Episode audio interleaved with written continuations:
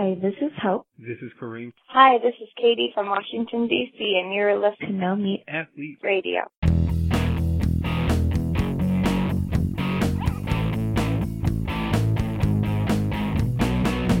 Anna Pippus, thank you so much for, for joining us this afternoon and, and being willing to, to share your story. Um, of course, you are known for easyanimalfree.com, the, the author, the photographer, the, the chef behind all these wonderful uh, treats that you create and, and an awesome blog.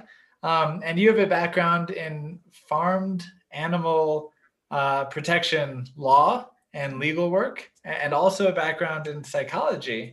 So I think you are uniquely set or you're, you're uniquely capable of having a very interesting conversation about why people are going plant-based, what's stopping them, and and what might accelerate things. You know, because so much of what we eat um, is a legal matter. Uh, most people don't don't realize. So I'm super excited to get into to all of that. Thank you for joining us. Yeah, thank you so much for having me. It's great to talk to you. So um, let's just dig in. I don't know where to start. Um, what? Why don't we? Uh, what came first, law or animal law? Which I assume the animal law came with veganism. So there's a combination of like pick your beginning, like whatever feels right in terms of starting your story, and and tell us a little bit about it. Yeah, and that's a great question because I know a lot of people who decide to go to law school because they want to become an animal lawyer. And that wasn't really my story. I went to law school knowing that I wanted to have a positive impact on the world. Um, I had a background in psychology, and at that time, this is 15 years ago now, more than that, I, um, I was working as a social worker. I was a crisis counselor, and I was experiencing for myself the ways that law and policy were failing my clients. So most of my clients were impoverished, were living, um, were working in sex work, were living very difficult lives. And I felt that the work that I was doing was really sort of cleaning up problems that if only I could go upstream, maybe I could help prevent them in the first place. And so that is what turned my um, perspective onto law in the first place because prior to that i really hadn't i didn't know much about lawyers and i didn't know much about law but i sort of had this idea that it was a profession that was for people who wanted to make a lot of money or defend criminals or um, just I, I, really didn't know very much about it. But um, I I learned about actually from my brother who is a lawyer and was telling me you would love law school. I was like, absolutely not. He said, you'll make, you love practicing law. You'd make a great lawyer. And I was like, definitely not, never in a million years. And he's very persuasive as a lawyer. Um, and he put, he, t- he told me all of the different ways that law can be used as, um, as an avenue for change. I suspect now maybe this is more known, or maybe it's just that the world that I live in is more knowledgeable about law and policy. But at that time, this was really novel information to me. And to seal the deal, he told me about two friends that he had from law school who were working as animal rights lawyers. And I was like, whoa, there's such a thing as an animal rights lawyer? Keep in mind, this is a long time ago now. Now I think that would be less surprising to most of us. Um, but that's what really got my attention. So I did go to law school knowing that animal rights law was a thing, but not necessarily setting out to do that. I just wanted to make changes. So while I was in law school, I volunteered and then later worked for my law clinic's um, refugee and immigration law clinic. I think that was redundant.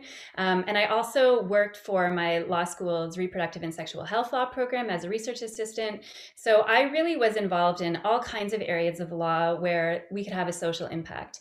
But it wasn't until I started studying animal rights law, which was in the first term of my second year. Anyone who's know is familiar with law school knows that your first year is foundational courses. So in your second year, you start to take your um, your elective courses, and right away I took animal law, and I it was like just one of these like oh like the clouds part, and it was like yes, this makes so much sense. Like I was really shocked by what I was learning about how animals were treated. Here I was in a urban law school in a progressive city all of my classmates were progressive on most issues. I mean, nobody seriously debated whether we should have human rights, whether you know sexism sexism and racism are bad. Yes, we, of course there are issues where we're falling short and you know we can debate what are the best policy responses to address these issues but nobody seriously debates with you virtually nobody seriously debates with you at least in these environments where i was in that these are these are good notionally good. Yes of course people should be treated fairly and compassionately and with justice. But when it came to animal issues i really saw how the the the reasoning just stopped. It just stopped when it came to animals. All of a sudden people were coming up with irrational arguments and excuses and and i thought okay this is where i need to focus my attention. This i cared about the issue a lot. And i also just saw a real gap in how people were thinking about the issue. And i've always been kind of an impact first person. I wanted to make a difference. I went to law school because i wanted to make a difference. And i thought human like human rights law jobs are competitive. I mean, there's people from the top law schools all around the world competing for these coveted jobs with the United Nations. But when it comes to animal law, nobody is fighting for the animals. And specifically, I focused on farm animals because there are just so many of them. So in I, I, know the numbers in Canada, they keep going up, but it's like 800 million animals per year are killed for food. Compare that with companion animals. We have like maybe 15 or 20 million pets. I don't have the numbers at my fingertips anymore. I used to know them more um, contemporaneously.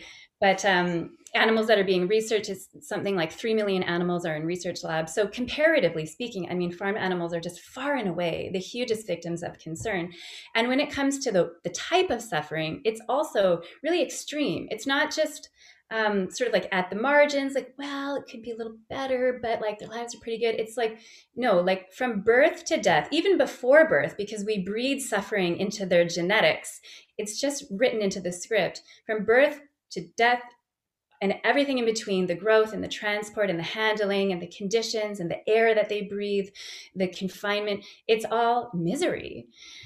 So that's when I hopped on the train to animal rights law and I sort of had a meandering um, path because at that time, animal law wasn't really a field. So I had to decide at the end of law school do I want to be a lawyer who does animal issues on the side, or, do I want to, or animal issues as part of my practice, or do I want to be an animal activist, an advocate who does law as part of my practice?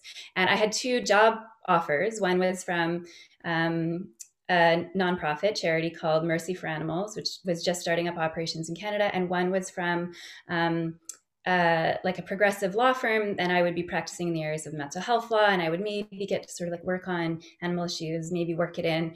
And I decided I'm all in on animal issues. I'm all in on specifically veganism. I really, at that time, I was like, if only people know what's happening to animals.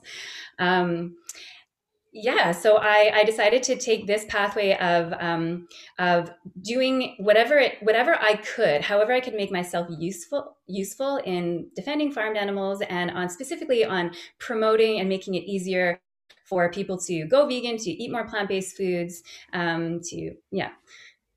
So that's so much there. The, the so, long so much there. So much um well where to begin? Uh just just to clarify quickly, um, your brother brought up animal rights. That seemed to be a little bit of a light bulb. Then he got into the class. Like, was that just because you're an animal lover, or was the seeds of like vegetarianism, veganism planted earlier? And so when the connection was made with with uh, you know legal work and like did that is that what kind of I'm just curious if you can clarify where where did that come into your life? Yeah, that's another great question. So I did go vegetarian as a as a kid, as a young person. Um, I but it was a very simple calculation. I didn't know anything about farming back then when I was 10, 12 years old. I just I think what happened was I met a vegetarian. This is like in the early 90s. So there's no internet, there's no like vegetarian um, but I met a vegetarian and I thought, "Oh, that's a thing. Well, I want to I want to be that too. Um, and my lovely parents who loved steak and burgers were accommodated me and sort of um, allowed and also just sort of supported me in expressing my values in that way. I think they were like, oh, okay, but proud of me at the same time. Um, and now, as a parent myself, I'm like, that was really nice of you um, to, you know, cooking separate meals and a whole separate gro- grocery shopping list, reading about it, books. So, Um, so fortunately, I had the supportive parents, and all along, I've always been um, not just an animal lover, but I've always really had strong relationship with animals. I think animal lover doesn't quite capture who I've been my whole life. I've always noticed animals. I've worried about them sometimes when other people think that think that what they see is cute. I'm sometimes going like, are they okay? Like, um, I don't know, a, a YouTube video, maybe there's like a just off the top of my head, like a kitten spinning around in a ceiling fan, and people are like, "Oh, that's so funny," and I'm like, "Oh, that poor animal is so dizzy. Stop it, get them off." That kind of thing, and it's always been like that for me. I'm with I notice birds, and I always so um so yeah i think with my brother it was two things it was the fact that i was an animal lover and also just the fact that i was pretty um I was pretty clear that I wanted to have a positive impact. And, and I was like, no, law is not for me. And he was like, you don't know what you're talking about. Like, here is this example of these women. And it was just really luck and coincidence that it happened to be these animal rights lawyers that he reached on for this example of this cool work that they were doing. They were, he went to law school in the United States and they were working in DC, lobbying government. And I was like, cool, that sounds like so impactful and like so unique like i tell me more kind of thing. So yeah it was it was definitely a little bit of both. Very cool. Um i know we want to get to the the yummy treats on your website and the transition away from uh law but i'm i'm just so fascinated in it. And uh um i'm uh, let's see uh there's some there's some uh um, more in-depth questions I could ask, but uh, I'm, I'm curious with uh, um, so obviously you've been exposed to uh, the the most gruesome details about how you know uh, animal agriculture actually looks and feels day to day. Um, I'm curious what you think about uh, humane products. You know, the one stamped with like pasture raised uh you know uh, eggs for instance right? Like um and and i'm uh, i can certainly share my opinion but i'm i'm curious since you've really gone deep into this if you have an uh, if you have an opinion is is that a step in the right direction or is it sort of placating all of our moral protests that you know and, and makes us feel better so it's actually just perpetuating you know this tragedy because like it's somewhat better curious what you think about it. Yeah, you know, I think it can be both. I think it's complicated, but let me just say that yes. So, so while for the ten years that I was working in farmed animal law specifically, the a big part of my job was to um, assist with undercover investigation. So I reviewed countless hours of footage and I've written legal complaints. So I've really sat through a lot and and discussed, you know, at length with investigators exactly what's going on, what are they seeing, what do we need to include in the complaint, what violates laws, et cetera, et cetera, ad nauseum. So yes, I do feel like I have really experienced I've really seen, and I can really say with confidence that what's happening inside animal agriculture is probably worse than what most people even think. I th- and I think some people say they look at the three minute video and they think, well, that's only three minutes. It was shot over the span of a month or maybe two months. And honestly, it's only three minutes because that's all the public really has appetite for. I mean, there's hundreds of hours of footage of terrible things. And more than that, what you're not seeing when you see the clips is you're not seeing just the sheer boredom in these conditions. The animals are just there in the same environment and it's hour after hour, day after day, week after week until, you know, finally, mercifully, it comes to an end. Um, and so, yes, what we've also seen is that even when we go undercover into a certified humane operation, there are still things that are happening that the average member of the public, I think, would find horrifying.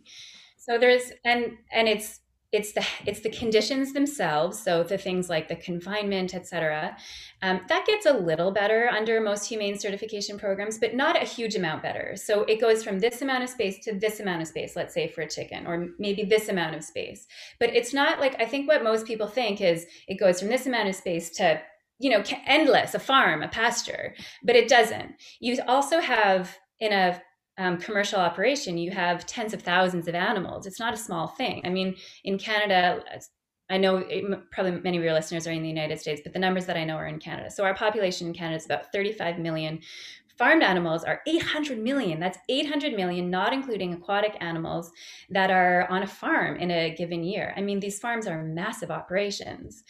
Then there's also, even under the best humane farm, well, under most humane certified farms, you've got the animals are bred to have certain profitable traits. So cows are bred to produce much more milk, which leads to mastitis and infection. Broiler chickens, chickens raised for meat, are bred to grow much more quickly, so they have lameness and cardiovascular issues. Chickens raised to lay eggs are bred to lay 350 eggs per year, so they have issues with calcium depletion. Um, and because of the the breeding, it causes like a certain kind of aggression in them that's related specifically to their breeding, etc. So yes, there now there's always going to be a yeah but right. So you can say yeah, but I buy heritage breed animals, and so there's always going to be so it's like for every kind of individual whatever the sticking point is, we can get into the weeds on like, well, what are the specific details? Is it what you think it is? Are you going with your eyes wide open? Is this a bunch of marketing? Um, but I think for the most part, the vast majority of what you're finding in a standard supermarket is going to be probably not what you think it is, and probably still containing misery that you just haven't even imagined. Um, the quality of the air, the treatment at at by the by the the workers, the underpaid workers. Um, the slaughterhouses are the same slaughterhouses. Um, you know that said, then you can point to yes, I really do think that there are some farmers who are who have in- integrity, who are trying to make things better, and who are um, probably you know decent people that you could sit down and have a cup of tea with and and find something in common with. Even in these situations, though, I remain vegan because it is not necessary and there it still involves commodifying animals, subjecting them to slaughter. And at the end of the day, when animals are used for profit, there will be exploitation of that model. And so for me, the easiest way to deal with that is to just boycott the system altogether. It's good for the environment, it's good for my health, and it's just the easiest way not to have to kill animals. If I want to have salmon for dinner, that means I have to kill a salmon. I don't want to have to kill an animal to have dinner. So even if you can find a best case scenario, it's still, you know, something that you don't need to do. And the other question that I think was first posed by Kant or one of these philosophers was as an ethical question, what would happen if everybody in the world did what I what I did? And that helps you to decide your ethical position. Now, if everybody in the world were to only buy sort of the truly the most humane possible, um, could we feed the world? We would need an enormous amount of land. We would you it would be very expensive um, I mean, you know, sure, it's possible. And I think there's people out there who are primarily plant based and who once in a while are seeking out these better alternatives. And I mean, that's not my audience. so I, it's not how I choose to live my life. I'm, but I'm glad that people are out there asking those questions and grappling with the ethics of it and trying to be good people. So I'm, I'm, I'm happy about that. But I, I mean, I do think that what's happening more often is people are going to the supermarket and going, chickpea flour or eggs? I don't know how to use chickpea flour. So those eggs, they say pasture raised, good enough. I'm just going to grab them and go, and go on, right? Because we're busy. I don't think what's actually happening is people are literally driving out to farm. I mean, it would take a lot of work raising chickens and anyone who has backyard chickens or rescued hens can tell you that raising animals in a loving compassionate way is a lot of work. I mean that's why farm animal sanctuaries are always in need of donations. It's a full-time job. It's very expensive. And so it just it's not a very good business model to treat animals like members of the family. It's also not sustainable psychologically. So another thing that i think is okay now what would happen if i'm asking farmers to treat animals like members of the family? The way that i treat my cats snuggle with them give them a name give them a little head scratch. And chickens are very affectionate. They they can be right? They can be very affectionate. They can come live in the house. I have a friend who sleeps with a rescued chicken. She's very comfortable sleeping on his pillow with them. Um, but what, so what would that say if they needed to raise these animals as as friends, as pets, but then they kill them? Oh, that's brutal. Like I mean, can you imagine raising your your cat or your dog in a in a loving way and then sending them off to slaughter in order to be like a meal? I think about I had a a cat one time get eaten by a coyote, and she was my best friend, like cuddled with me all the time. We were always together. She had such a feisty personality. I mean, just filled with personality. And she got eaten by a coyote. And I was just horrified that this little creature who had so much personality and so much love and meant so much to me, I had thousands of photos of her, that she could just be gone as a meal, one meal, one meal. What is that one meal to that coyote? Now, of course, this is the cruelties of nature and whatever. I mean, the coyotes, coyotes got to eat, coyotes got a coyote. So that's, you know, I'm not angry with the coyotes. They're amazing animals who we have to coexist with. It's my fault for not protecting my animal better. But still just the idea that this life can be snuffed out can can experience suffering and death for the sake of a meal as I, i'm just like just eat something else yeah it's funny when you when you put it that way and uh, um, the the dehumanization process you know although they are not humans right it, it actually goes both ways i think there's a there's a dehumanization that happens with these uh, factory farm workers um, and the psychology uh, and and I should say the psychological damage, the impact um, of having to dispatch thousands of animals a day.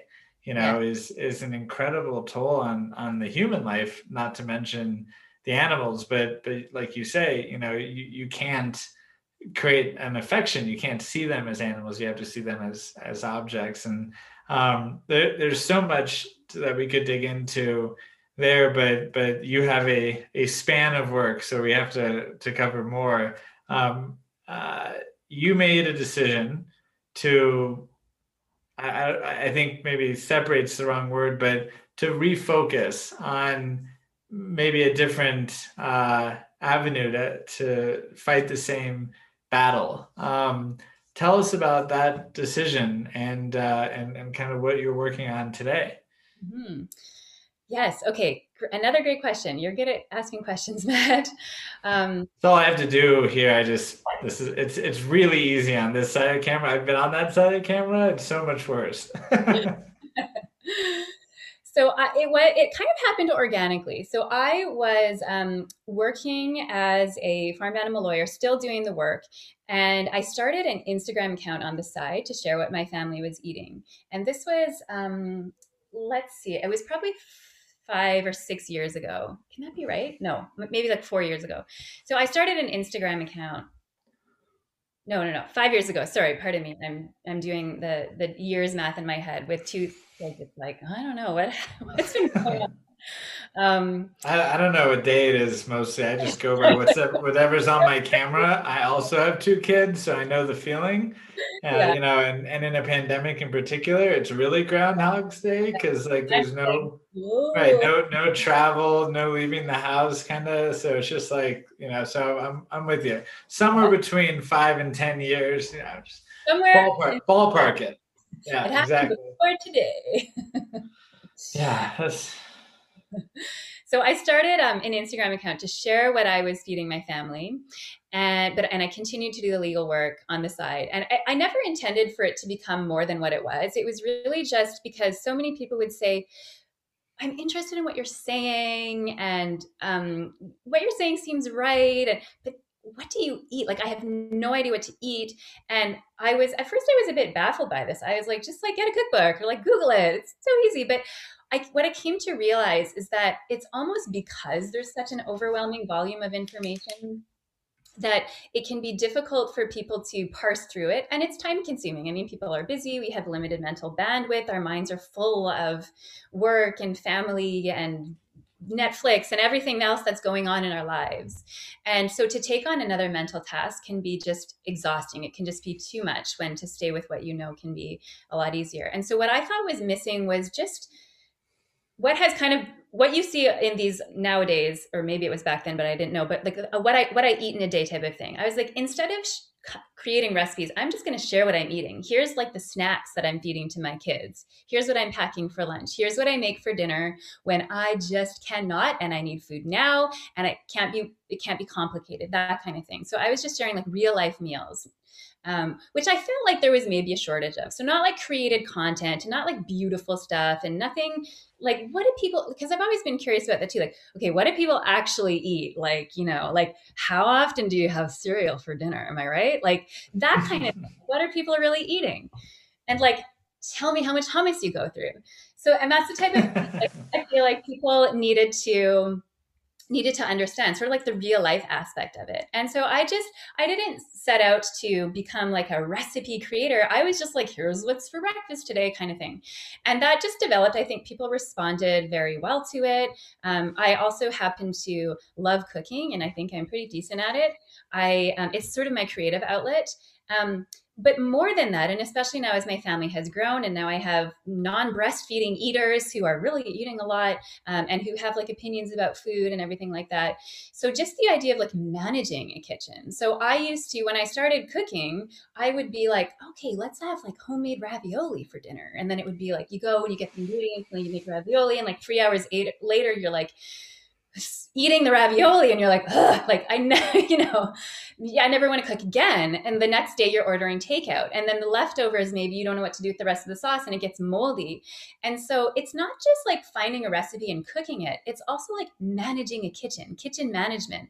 And this is just especially true for for, for young families. And the reason that I think that's so is because young people, eh, they're falling back on takeout or just familiar staples maybe families with kids are more established in their habits once the kids get a little older but especially for young families they just are like we need to eat at home. It needs to be healthy. It needs to be quick.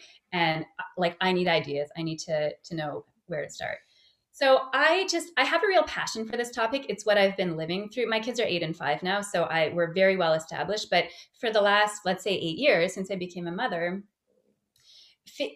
learning how to manage a family kitchen on a budget, reducing waste, making sure you have things in stock, knowing how to use leftovers, all of these kinds of things you're sort of learning. And I thought, can't can't we sort of like break this down? Can't we educate around this? Um, and so my Instagram account kept growing and growing. And then finally, a publisher showed some interest in it and was like, Do you want to write a book? And at first, I was like, No, I'm very busy, and I don't, I don't want to write a book. I just like started this Instagram account to to show my hummus, to show how much hummus I eat. Um, I'm kidding about that, although only sort of kidding. Um, yeah. Hummus is a is a thing for vegans. I'm I'm with you it makes, it makes everything better. I mean, I, honestly, I had hummus and quinoa and avocado for lunch today.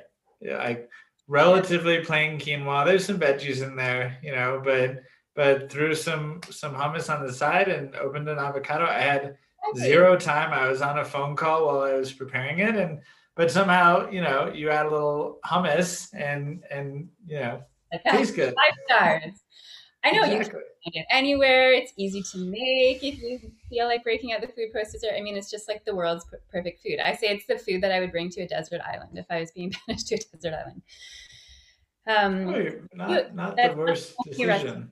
yeah, I know. I've thought about it. It's also very nutritious. let's not get in the weeds on that, but hummus, call me.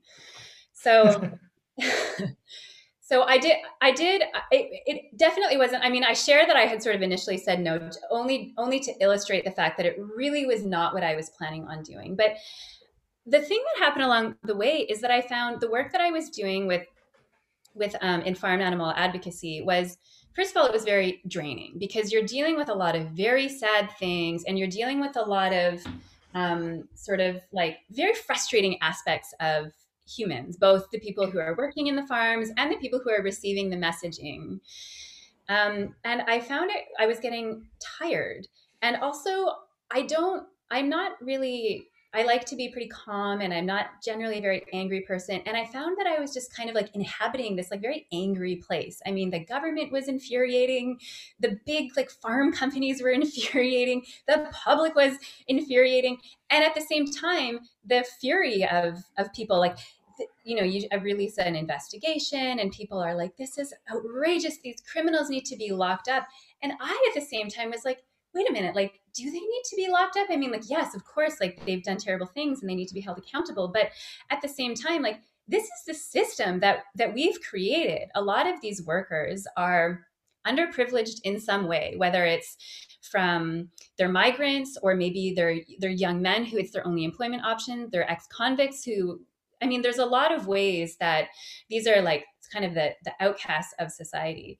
And I felt like it maybe it wasn't very fair that there was the cycle was undercover investigation, public outrage, no real meaningful change from government, repeat.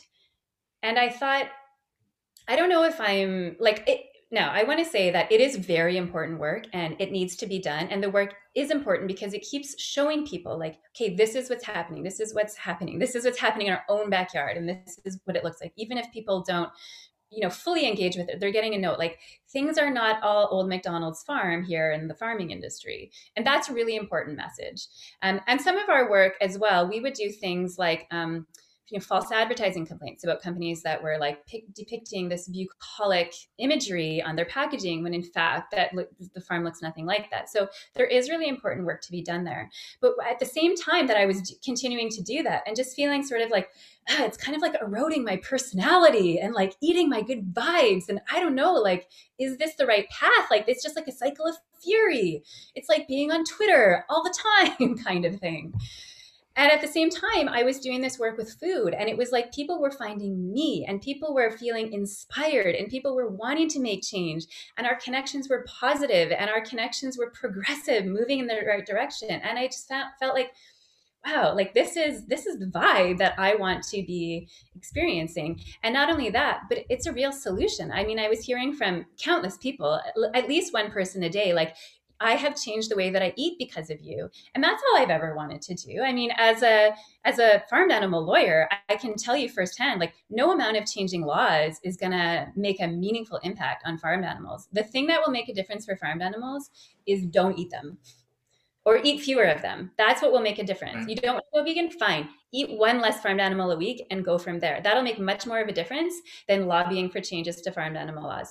That's not true for, for all areas. So if you work in zoos, yes, we can get bans on zoos. Public sentiment has really changed on that. If you're working in animal research, absolutely the worst of the worst experiments need to be phased out because those are really atrocious. But when it comes to farmed animals, the most meaningful difference we can make is to stop eating them. And there is law and policy work that can be done in that area. And I was doing some of that.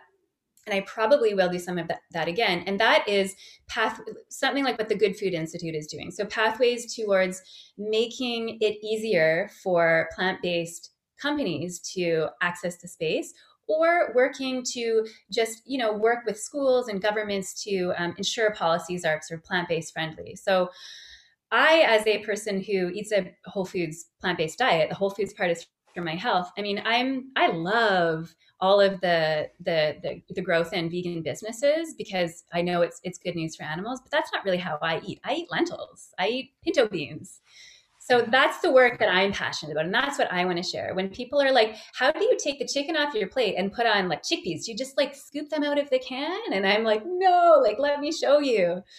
Um, so that that's what I what I found I wanted to do, what I was enjoying the most, and it was really sort of rejuvenating rejuvenating me and giving me sort of energy to keep on going. So that's where I am now. I've been working on this book. It's pretty much finished now. We're just in like the last few passes of proofreading and I hope that I've managed to capture you know what I set out to do, which is like how to manage the kitchen. So it's laid out according to like themed nights and there's like bits and pieces. So I've got a chapter on like um, how to make a bowl and it's like the different components of the bowl so like how to prepare the grain or starch different ways to prepare and season the legumes different ways to prepare and season the vegetables sauces and then it's you know and then i have a part that's like how to put the bowl together and then there's also a chart with like suggested combinations so instead of recipes i wanted to share like how do we really make it work and these are this is really how we make it work. I mean, these aren't recipes that I made up. These are recipes that we are really eating and that I wrote down the quantities for um, yeah, and it's like you know, mm. same for the lunch chapter. It's like packed lunches and quick lunches, portable lunches, um, and on and on. I could go on. well, it, it, sounds awesome and, and so needed, and I uh, appreciate that you call out the quantities because I think that when you're eating a whole foods plant-based diet, one of the most surprising thing is the sheer uh, quantity that you eat. You know, we always go to uh, restaurants, and I'm sure you've been there.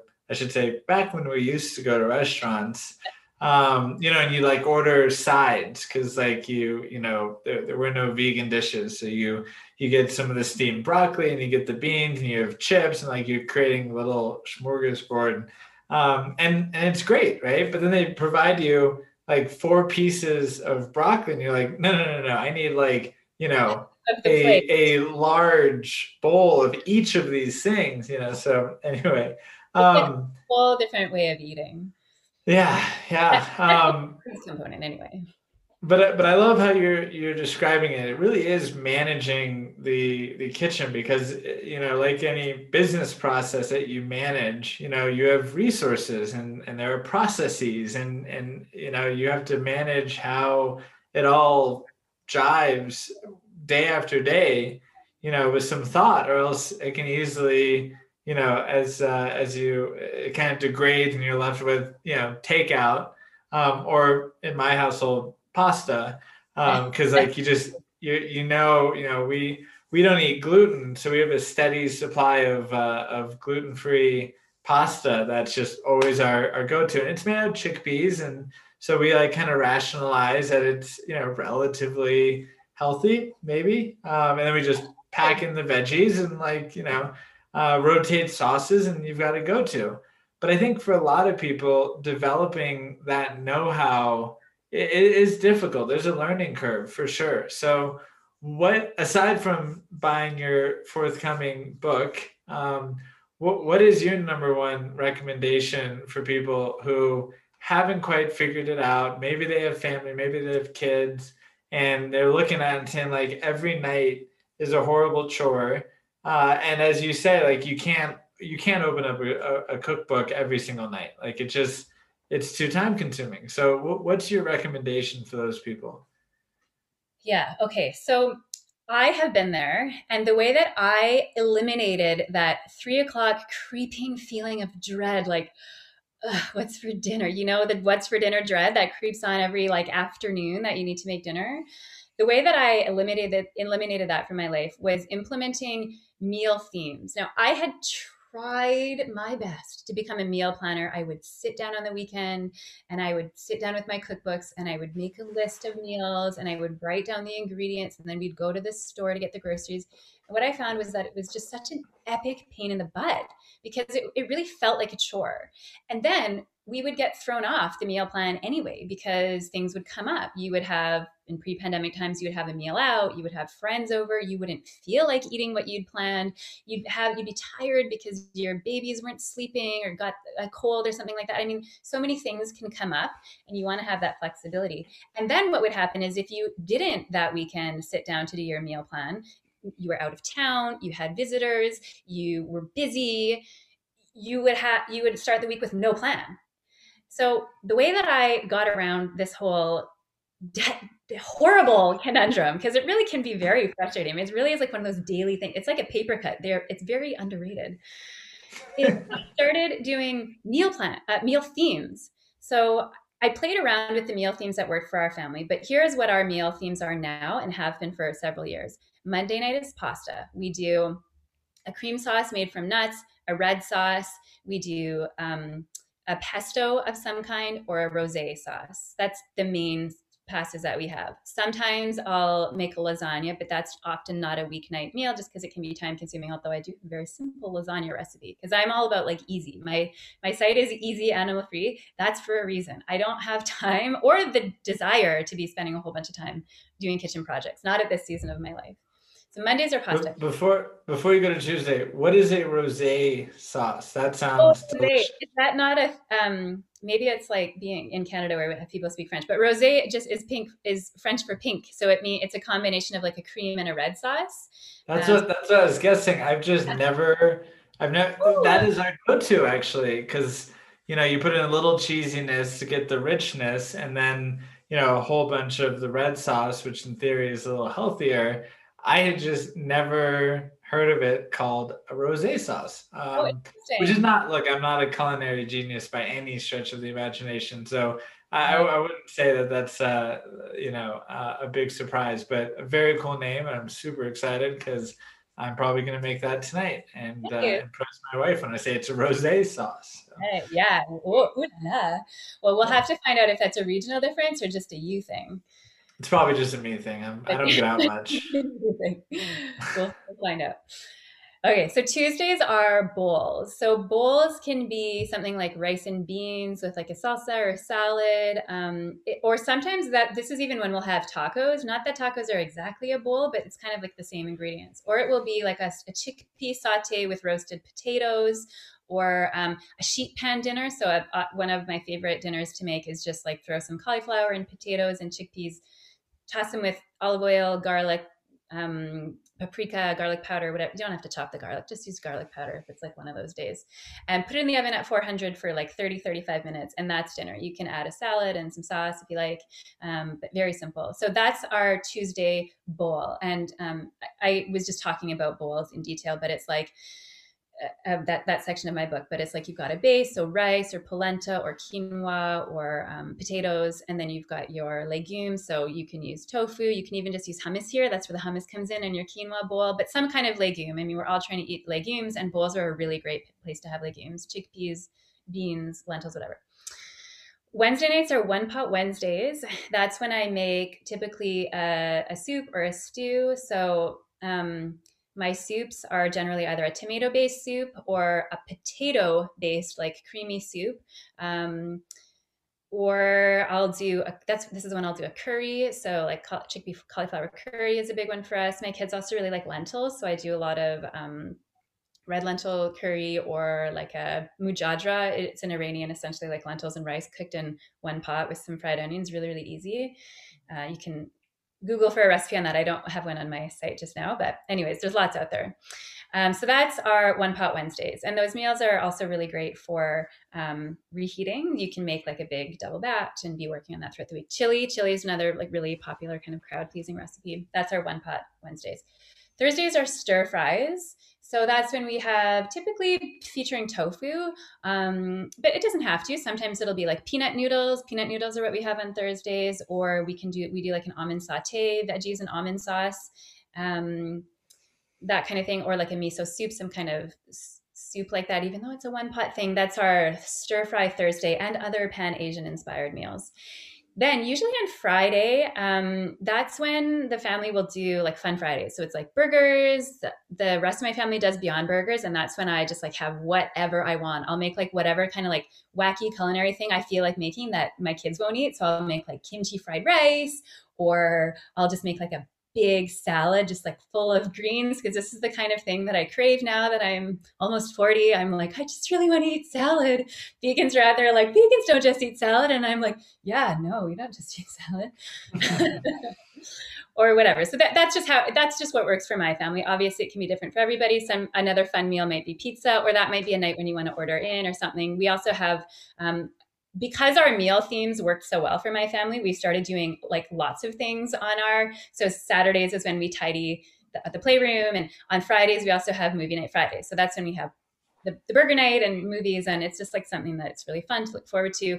And also, we know what we're having for dinner, and we have an air fryer, so we make like our own fry fries. that's Friday taken care of. Then by by now we've got leftovers. Um, and we've got like you know the weekend is here so that's when you might when it's not a pandemic you might be seeing friends or whatever you have things planned. You typically typically when it's not a pandemic we'll see friends on saturday and family on sunday. And so then dinner is dinner is whatever that's going to be. But also by this time you've got a fridge full of leftovers so we just kind of coast through the weekend. If something does need to be made i'll pick from the the list of the four themes um, or we'll just make simple things like some of our go tos, like you are pasta, or we're also a gluten free family because one of my kids is gluten intolerant. So it'll be like a, a pasta meal or, um, or like a really simple noodle dish because that's what my kids like. Or we'll make grilled cheese, or we'll have like a chickpea crepe, which is another one of my go tos, just chickpea flour, water, salt, mix it up into a pan that's your that's your protein source then you just pair it with like some potatoes or toast and veggies and that's your meal so that's the type of thing that we eat um, and then also like or breakfast for dinner like pancakes waffles that kind of thing. And that's the week taken care of. So all you need is all we all i need this is what works for me. All we need is four themes plus sort of like the friday fun friday theme. And no real advanced planning because i can go into the grocery store and I can just kind of like catalog my meals. Like, do I have what I need for pasta? Like, okay, I need pasta and I need some kind of sauce, whatever it is. If I have cashews at home, I can make a sauce. If I've got, you know, a can of tomatoes at home, I can make a sauce. Same thing for bowls. Like, if I have some dry lentils or hummus or whatever and some dry grains, you can make a bowl. Um, one pot meals, as long as you've got an onion and some stuff in the pantry, like you can make you can make soup out of anything.